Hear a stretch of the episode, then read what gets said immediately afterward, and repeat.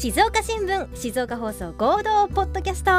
記者。アナ記者な。揃った。始まりました。よろしくお願いします。さてこの番組では静岡県の地方新聞社静岡新聞社と放送局静岡放送で働く若手の記者やアナウンサーが日々の仕事の奮闘ぶりや紙面放送での裏話そして現場で感じたエピソードなどを紹介していきます音声を通じて静岡新聞社や静岡放送について少しでも親しみを感じてもらえたら嬉しいです。ということで、はい、今回はこの2人でお送りしていきたいと思います。私は SBS 静岡放送アナウンサーの大見由香です。そしてはい、えー、静岡新聞社灰原支局の足立健太郎です。よろしくお願いいたします。始まりました。私たちは年が近いんですよね、そうみたいですね。ね聞くとそう私あのすいません。足立さんのことはちょっと存じ上げてなかったんですけれども1995年ですかね僕は。5年の今28歳 ,28 歳。私は1994年生まれの29歳。じゃあお姉さんということで今日は。一つしか違わないじゃないですか。大先輩の方を借りて今日は。大先輩 やめてくださいよ。よろしくお願いします。いやちょっと近い距離で行きましょう。まあそうですね。はい。さっきから全然目が合ってなくて。本当ですはい。ちょっとあの大丈夫かな？なんかちょっと私威圧感あるかなとか思いながら大丈夫ですか？しっかりじゃ目を見て、はい、目を見てさせていただきます。お願いします。すごくあの足立さんスタイリッシュでスーツを素敵に着こなしてる。すごくクールな感じのなんか記者さんって感じですね。そうです今日は特にその記者感をちょっと出してきました。出してきました。記者官。いつもはもうちょっとマイルドな感じなんですけども。記者の服装とかあるんですか？その取材行く時の。そうですね。やっぱりまあスーツは基本なんですけれども、はいはい、まああの柔らかいというか街に出かける時になんかスーツ着ていくっていうのもおかしいなっていう時はあの普段着のような少しカジュアルな服装で行ったりとかもまあそこは結構適宜変えたりしてますね。あ取材の内容によって変えたり、ね、そうですね。自分は特にそんな感じです。部署でいうと、はい、今は静岡新聞社の、はい。何ですか、えー、灰原支局っていうところ、まあ、支局になるんですけれども、はい、えーとまあ、静岡新聞社、まあ、本社、えー、浜松沼津に総局があって、うん、えー、まあ、その他の地域に、まあ、支局というふうに、まあ、なんですか駐在所みたいな形で点在してるんですけど、はい、まあ、そこの牧之原市と吉田町の、えー、石井町を担当する支局として今えー、支局長として働いてます。支局長なんですか？そうなんですよ。まあ一人しかいないんですけど。あえ？そうなんでままあね一人しかいない。でもそこ全部任されてるってことですよね？そうですね。基本は一人で全部やれっていう形で。えじゃあ記者さんの仕事もするしえどういう業務があるんですか？まあ基本はでも本当に記者業務ですかね。まああとはもろもろ雑務ぐらいで、はい、まあもう本当あれですよ。普通に本社にいる記者の方とそんなに働き方は変わらないかなへえ朝起きてどういうスケジュールなんですか、うん、その記者さんの働き方って。そうですね、まあ、日々本当に違うんですけれども、まあ、その朝基本的にはまあ支局に今、まあ、自分は家と支局が別々なので、はい、まあ、起きて支局に朝上がって、はい。まあ、いろいろ新聞読んだり、まあ、ニュースチェックした後になんですかね予定してた取材の方に向かうっていう、まあ、その時間帯は結構その日その日で違うというかすごい朝早い日もあれば9時過ぎに行くっていうこともありますしっていう。自分でまあ時間を管理できるところがまあいいところでもありますし、まあ、難しいところでもあるというようなそんな感じですよね。じゃあその日にあのネタが決まることもあれば、うん。緊急で、はい、ちょっと今行けみたいなあるんですか？もうそれはしょっちゅうというか、まあ、例えば、まあ、基本的には事件事故の話題が多いんですけれども、はい。まあ、急に、まあ、なんですかね支局でゆっくりしたりとかあの記事を書いてる時に火事だとか起き事故が起きただとかっていう時はもうそのまますぐに出て行って現場に向かうっていうようなそんなようなスタイルですかね仕事の仕方としては。いやなんかもし私本当なんか記者さんってすごいなって思うのがもう何が起きるか分かんないじゃないですか。その時に、はい、自分の紡ぐ言葉とかうん、なんか選ぶ言葉ってすごくこうなんかいつも生きている自分がそのまま出る気がしてて記者さんってめちゃくちゃなんだろう難しそうっていうか臨機応変に対応していかないとうんっていう印象があります。すね、はい。まあもう本当に基本はもう何かあれば現場っていうようなところがやっぱり一番かなって後先考えずとりあえず行こうっていうそのような気持ちですかね。ああんまり難しいこと考えないどっちかというとあ逆に？はいの方が多分気分的にも楽ですし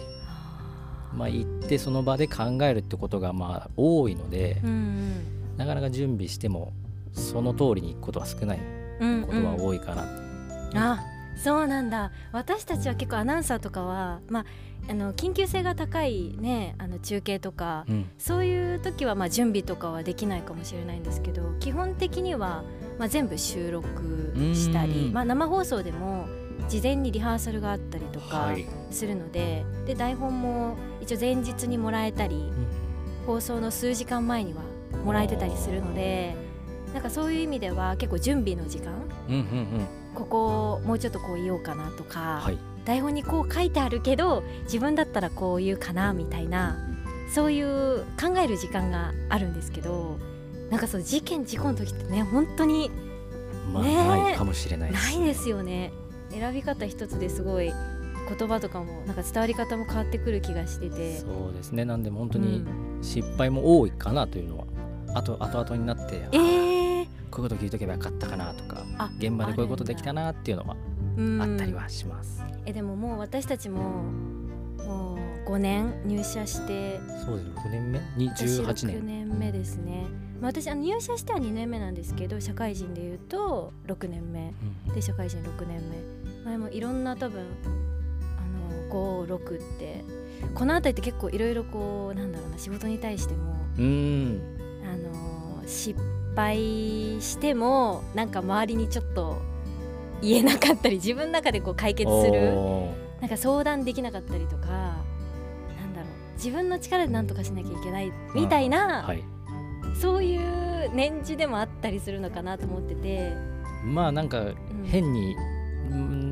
仕事がちょっとずつできるようになった分、はい、なんか自分でどうにかしちゃえとか、しようっていうふうには、はい、だんだんなってっちゃう年かもしれないですね。えー、なんか変わりませんでした？その1年目2年目、はい、まあ、新人と呼ばれる頃から、はい、なんだろうな見られ方とか、うん、仕事の、まあ、好き嫌いとかこういう取材が好きとか、うん、こういう分野が好きみたいな。はいそうですね。やっぱりなんとなく自分の傾向は出てくるというか、うん、自分は結構その学生時代に音楽をやってたりとかあの、まあ、芸能の分野に興味があるのでやっぱりそういうふうな話題の時は率先してあの興味湧くし取材するしっていうのは、はい、見えてきましたかね。あじゃあ結構エンタメ系。そうですね。エンタメエンタメというのか、えー、うん。まあ、文化芸能に近い。はい、え何を今まで記事にしましたか？そうですね。最近だとあのー、まあ大河ドラマ、はい、になるんですけれども、はい。あのこの前あの移動する家康が終わってで今の紫式部が始まったばかりなんですけれども、はいはい、まあ、その次のですね、まあ、べらぼうという25年から始まるものの中にあの牧之原市のあの郷土の偉人であります田沼意次がまあ登場するってことで少し話題になりまして、はい、まあ、そういったところでやはり牧之原市の中ではずっと昔からその田沼意次を、うん、まあなんていうんですかね郷土の偉人としてえーまあ、地域に広めようと活動してたので、うん、まあ、やはりそこの喜びっていうのは大きかった、うん、でやっぱそこを一つ一つ取材をしてという形で記事にしたりはしました。あいつ新聞に載ってましたっけ？先ちょっとね見させてもらいましたけど。そう1か月2か月ぐらい前だったと思うんですけど。すいません時期がえー、っと今年のです去年か。年末11月でした。あもう次の大河なんですね。そうなんですよ。もう気持ちはそっちに行っちゃってて。あそうなんだ。じゃあ今の光る君へ、うん、もう見てる場合じゃなくてもう次みたいな感じですよね。まあ一歩前に進んじゃってる気持ち的には。へえ、まあ、そっちも見つつこれ何文字くらいですか？今これこれは多分700800ぐらいですか700ぐらいですかね。大体。この700800文字くらいを書くのって、はいまあ、どういう手順を踏むというか、うん。はい、手順。取材して。そうですね、まあ、取材をして、うん、まあもちろん、あのー、まあ、取材する前に下調べ調べみたいなことはしておいて、はい、まあ、国土気候っていうものを一つ一つパーツをまあ一個一個紡いでいくというか、はい、ああのまあ新聞の形になるように文章を作っていく、うん、いやそれが分かんないんです って。どうやるんですか？どうやどうやってるんですかえなんかいやあの取材するじゃないですか、はい、で多分現場で想像以上にいろんなことが起きたり、はい、例えばまあ記者会見とか、まあ、イベントのね、はい、ものだったらいろんな情報あるじゃないですか、はい、それを700文字に詰め込むわけじゃないですか。できないです 私絶対できない。ですかねもう毎日やってるので、はい、染み染みついてるというか、はい、そういった形に自分の頭の中でなんとなく形があるというか。はいはいあもう事前に作っておくってことですか？なんとなく。なんとなく本当になんとなくまあその多分アナウンサーさんとかもいろいろなんていうんですかねその読む前にこういうことを言ったりとかさっきおっしゃってましたけど、はいはい、なんとなくその頭にあるやつを実際に文章として起こしていく作業。なんとなくあるものを一つ一つ自分で読んでて読みやすいように新聞っぽくつなげていくっていう作業。あじゃあ最初に型を一応なんとなく作っておいて。そうですね。まあそれを文章の文章として作るか頭の中で作るかは多分それぞれですけどなんとなくこういうことを言いたいからこういうことをま前に持ってこようみたいなことをあとこれがまあこの話のミソだなっていうことをなんとなく頭の中に入れてそれについてなんていうかね。えとまあよく逆三角形って言われるんですえ何それ？知らない。何ですか？はい。要するにまあ新聞の構成的にまあその中で一番伝えたいことをまあ前に持ってくるっていう形になるんですけどまあ形としては。こういう感じ。はいあの逆か本当に。逆三角形。はいなんでこっちにまあ言いたいことを書いてまあその補足みたいなものをどんどんどんどんつなげていくっていう形としては。なるほど。えちょっと記事を備えてみてもいいですか？まあそう言われるとプレッシャーなんですけど。ちょっとね先輩ということでプレッシャー。いやいやまあ最初の資格は特にリードと言われる場所で、はい、まあそこを読んで基本的には記事の内容が分かるっていうそういうふうにつけてます。江戸時代の、えー、田村田沼意次が2025年に放送予定の NHK 大河ドラマ「べらぼう」に登場することになったっていう、はい、その大きな枠を今書いていてそ,、こからあじゃあというふうに。そうです。それがあってじゃあその他にどんな要素があるかっていうのをまあつらつらっとつなげていくというようなそういう文章の構成。何分ぐらいで書きます？700いやこれどうなんでしょうね。だからその頭の中での形がかっちりしてれば本当に2時間とかあれば2時間3時間あればかけちゃう。まあ、もっと早い時もありますけど。30分とかで書ける人いるんですかね。あでも先輩記者の中では多分ダーッと書いちゃえる人はいると思います。でそれって書いたやつをえーと、誰かに見せるんですか？その上司とかそうです。基本的にはあの支局で書いたものをあの本社の方に、まあ、送信をしてこういう記事書きました。っていうふうに、まあ、いわゆる学校で添削みたいな形ですかね。あのそう本社にいる記者の人にもう一度目を通してもらって、うん、あじゃあこれなら紙面として通用するよっていうふうにお墨付きをもらった上で紙面の方に乗っけてるっていう形ですよね。なんでそこでラリーがあったりもっともっとこういうところいけるんじゃ書けるんじゃないかってこととかも書いたりしたり。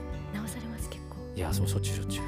しょっちゅう直されますえ700あったら何文字くらい直されます？うん文字数。文字数でいうと難しいですけど、ね、どうだろう、まあ、例えばここの表現あのもっと言いやすい分かりやすい表現あるんじゃないの？とか例えばその言葉の使い方とか、はいはい、一つ一つをこ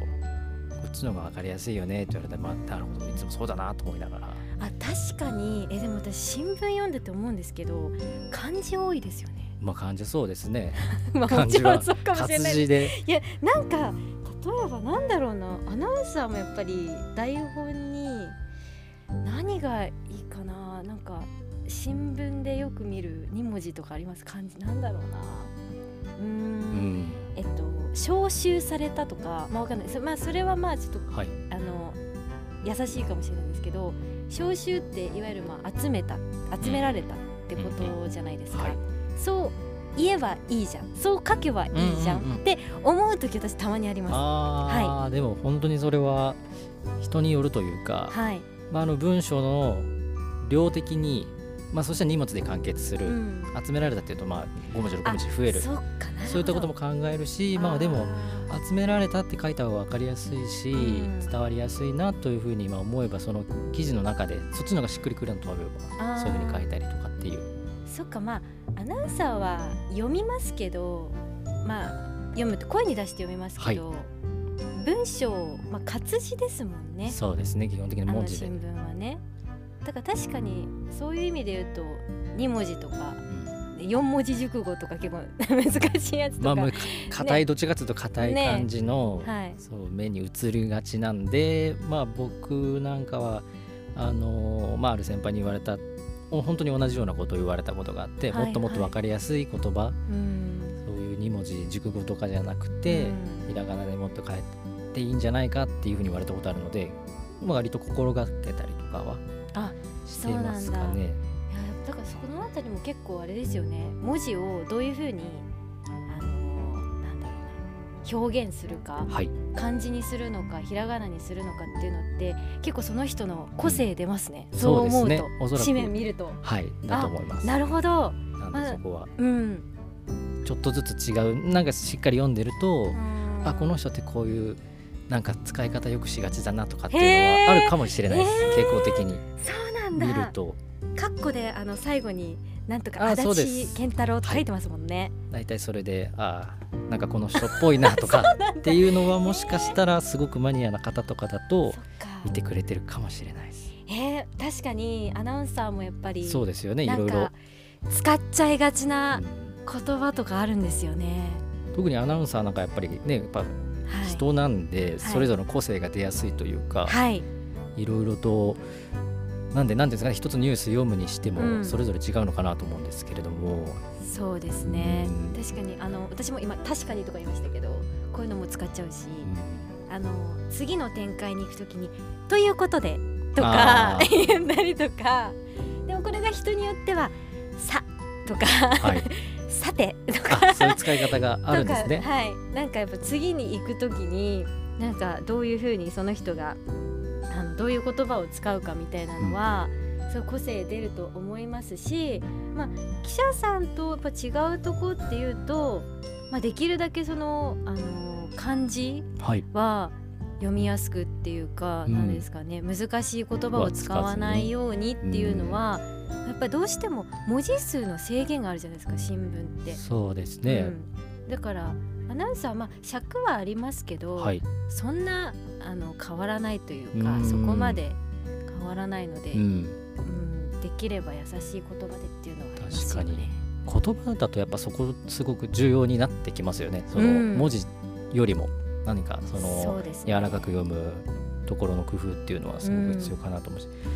うん、僕すごくあのなんだろうアナウンサーの仕事ですごいすごいっていうかどうしてんのかなって思うのは、はい、例えばすごくあのニュースを読んでて、うん、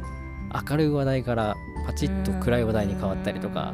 まあ、その日のストレートニュースとかで、はい、まあ、そういうところで結構その声質を変えたりとかなんかいろいろ工夫とかしてんのかなとかいつも思いながら見てるんですけどなんかそういうニュースの質としてなんかその自分の何か変えてる部分だとか何かあるのかなっていう。確かにな難しいこと聞きますね。えでも私あんまりそれで言うと明るい暗いとかで変えたりしないかもですね、うん、なんか思うのはななんだろうな。例えばすごい綺麗なお花が咲いています、はい、今見頃です。みたいなニュースの後に車が衝突しました、はい、みたいな暗いニュースがあった時に変わるのって、うん、なんか一人の人人間が明るくなったり暗くなったりするのってちょっと違和感ありません？って私は思っていて、はい、結構そのアナウンサーにもよると思うんですけどお花が咲きましたってこうすごく楽しく読む笑顔で読むアナウンサーもいるんですよ、もう本当満面の満面の笑みっていうかでもそこから次のニュースどうするのって言った時に、うん、なんかまたこうすごい暗い、はい、表情が暗くななんか役者みたいな作ってる感じがして、うん、私あんまり好きじゃなくて。私はですよ。あのすごい個人的な、あれですけど好みだと思うんですけど、あじゃあそこも違うんですか？なんか。そういうもんだとなんか勝手に思ってしまっていた。あでも本当にやっぱりあのいろんなアナウンサー業務やってて思うのはニュースが一番難しいなってすごく思っていて私も今あの SBS ラジオの「一歩」っていう、はい、まあ、情報ニュース番組みたいな番組をやっていてその中でニュースを読む機会がすごく増えたんですよ。はい、であのなんだろうな。あんまりその作りすぎるとうんなんかいやらしい感じに伝わってしまったりとか本当に思ってないのに気持ちだけ頑張って明るくしようとして、はあ、なんか明るさが変に伝わっちゃうとか、はい、本当にその現場に行ってないのに、はい、暗く読もうとして読んだりすると逆にそこで起きていることに対して失礼だなって思ったりするので知らないものは知らないっていう線引きの上で想像できるところだけをこう自分の気持ちを込めるみたいなすごい逃げなのかもしれないんですけどそれは自分自身のなんというか、ね、モットーっていうか、うん、そこは大事にしようっていうところで。嘘つけないですね。なんかあの本当すごいですよねって思ってたら言っていいけど本当悲しいですよねって、うん、まあ確かに。えでもあなたそれ見てないでしょって、はい、ででも想像できる部分はねあると思うんですけど自分に思っちゃうんですよ。うん、うん。まあ、自分が逆に見てる立場だったらそういうふうに感じてしまうっていう知らんじゃんみたいな。はいはい、はい、どの口が言ってんのってなんか思っちゃって、考えすぎかな？どうなんだろう？まあいいんじゃないですか。いいんじゃないですか。適当じゃないいやなんかすごくなんか自分が想像してた答えと違ったからどどんな答えを逆に想像してた逆にそういったところを一つ一つ何か考えて、はい、アナウンサーさんっていうのはやってるのかなと思ったんですけれども、はい、まあ、逆にそれがいやらしく見える部分っていうのも確かになっていう、うん、まあ、見ててやっぱり顔も出るし声も出るしってやっぱり我々記者と違って、そういうところはやっぱ全面に出ちゃうので、はい、って考えると今の考え方っていうのはあそういうやり方もありだなっていうのはすごく感心したというかああ確かになというか今までなかったので。当難しいと思いますよ。本当ニュースいろんなアナウンサーの見てると本当に個性が出ていてそうですよね。もう本当に一語一語丁寧に読むアナウンサーもいるんですよ。全部大事にして読むアナウンサーもいればここだけっていうピンポイントだけあとはもう流し読みって言ったらちょっと言葉悪いですけど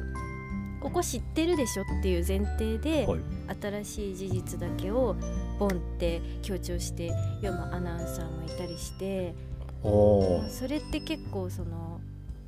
なんだろう全部を大事にするアナウンサーは全部伝えたいんですよ。全部知ってほしい、うん、でっていうそのすごく丁寧さが見られたり、はい、でも知ってるでしょっていう風にして読むアナウンサーってなんか、まあ、いわゆるその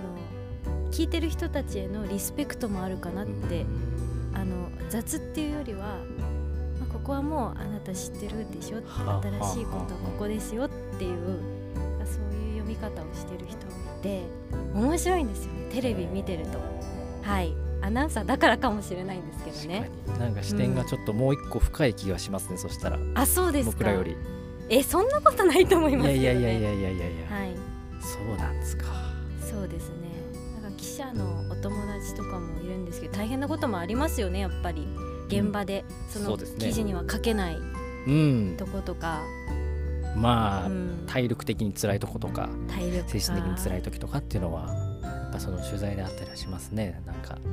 ずっと朝早くの取材とか夜遅くまでの取材とかもあるわけですもんね。そうですね。やっぱり何か起きればなので、うん、夜じゃあそろそろ寝ようかなとか思って打とうとしてたら、うん、携帯が鳴ったり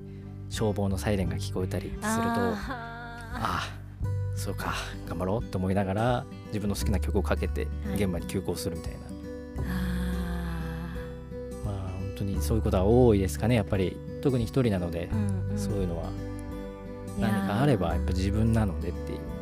そうだよな。一人でやってたら全部、まあ、基本的にはそこに自分の責任があるわけですもんね、まあ、そうですね。まあでもそこでうまくあのー、全部が全部本気でやっちゃうとさすがに潰れちゃうのでうまく力を抜いたりとかそういうのも大事かなと思います。向いてるんですね記者が多分。どうですかね。思いません？まあ向いてるかもしれないです。仕事はすごく楽しいしやっぱやりがいも感じますしこの仕事ならではのやっぱり感じることっていっぱいあるので、うん、すごく今はこの仕事がいてよかったなっていうのは思いますね。私も同じくです。記者とアナウンサー。それぞれ向いている仕事につけて本当によかったな。よかったですね。はい。どうでした？初めてお互い。いや本当なんか知らないことたくさん知れてよかったなって思いますし、はい、とにかく疲れましたね。正直、はい、そうですね。なかなか初対面のいやそうですね。なんか、ね、まあ日々ね取材してるとやっぱ初初対面の方と話すことは多いんですけど、うん、こういう何か音声を通じてとか、はい、気を使うとこが多くてそうですね、はい、閉鎖的な空間の中で二人っきりにされて、はい、っていうのは確かに私もすごく最初緊張してたんですけどなんか同世代の人たち同世代の社員の人たちと関わる機会って本当に少なかったので、うん、今まで。そうですね。はい。なんか味方ができたなと思ってちょっと安心しました。ということで静岡新聞静岡放送合同ポッドキャスト。記者。アナ記者アナでした。バイバイ。ありがとうございました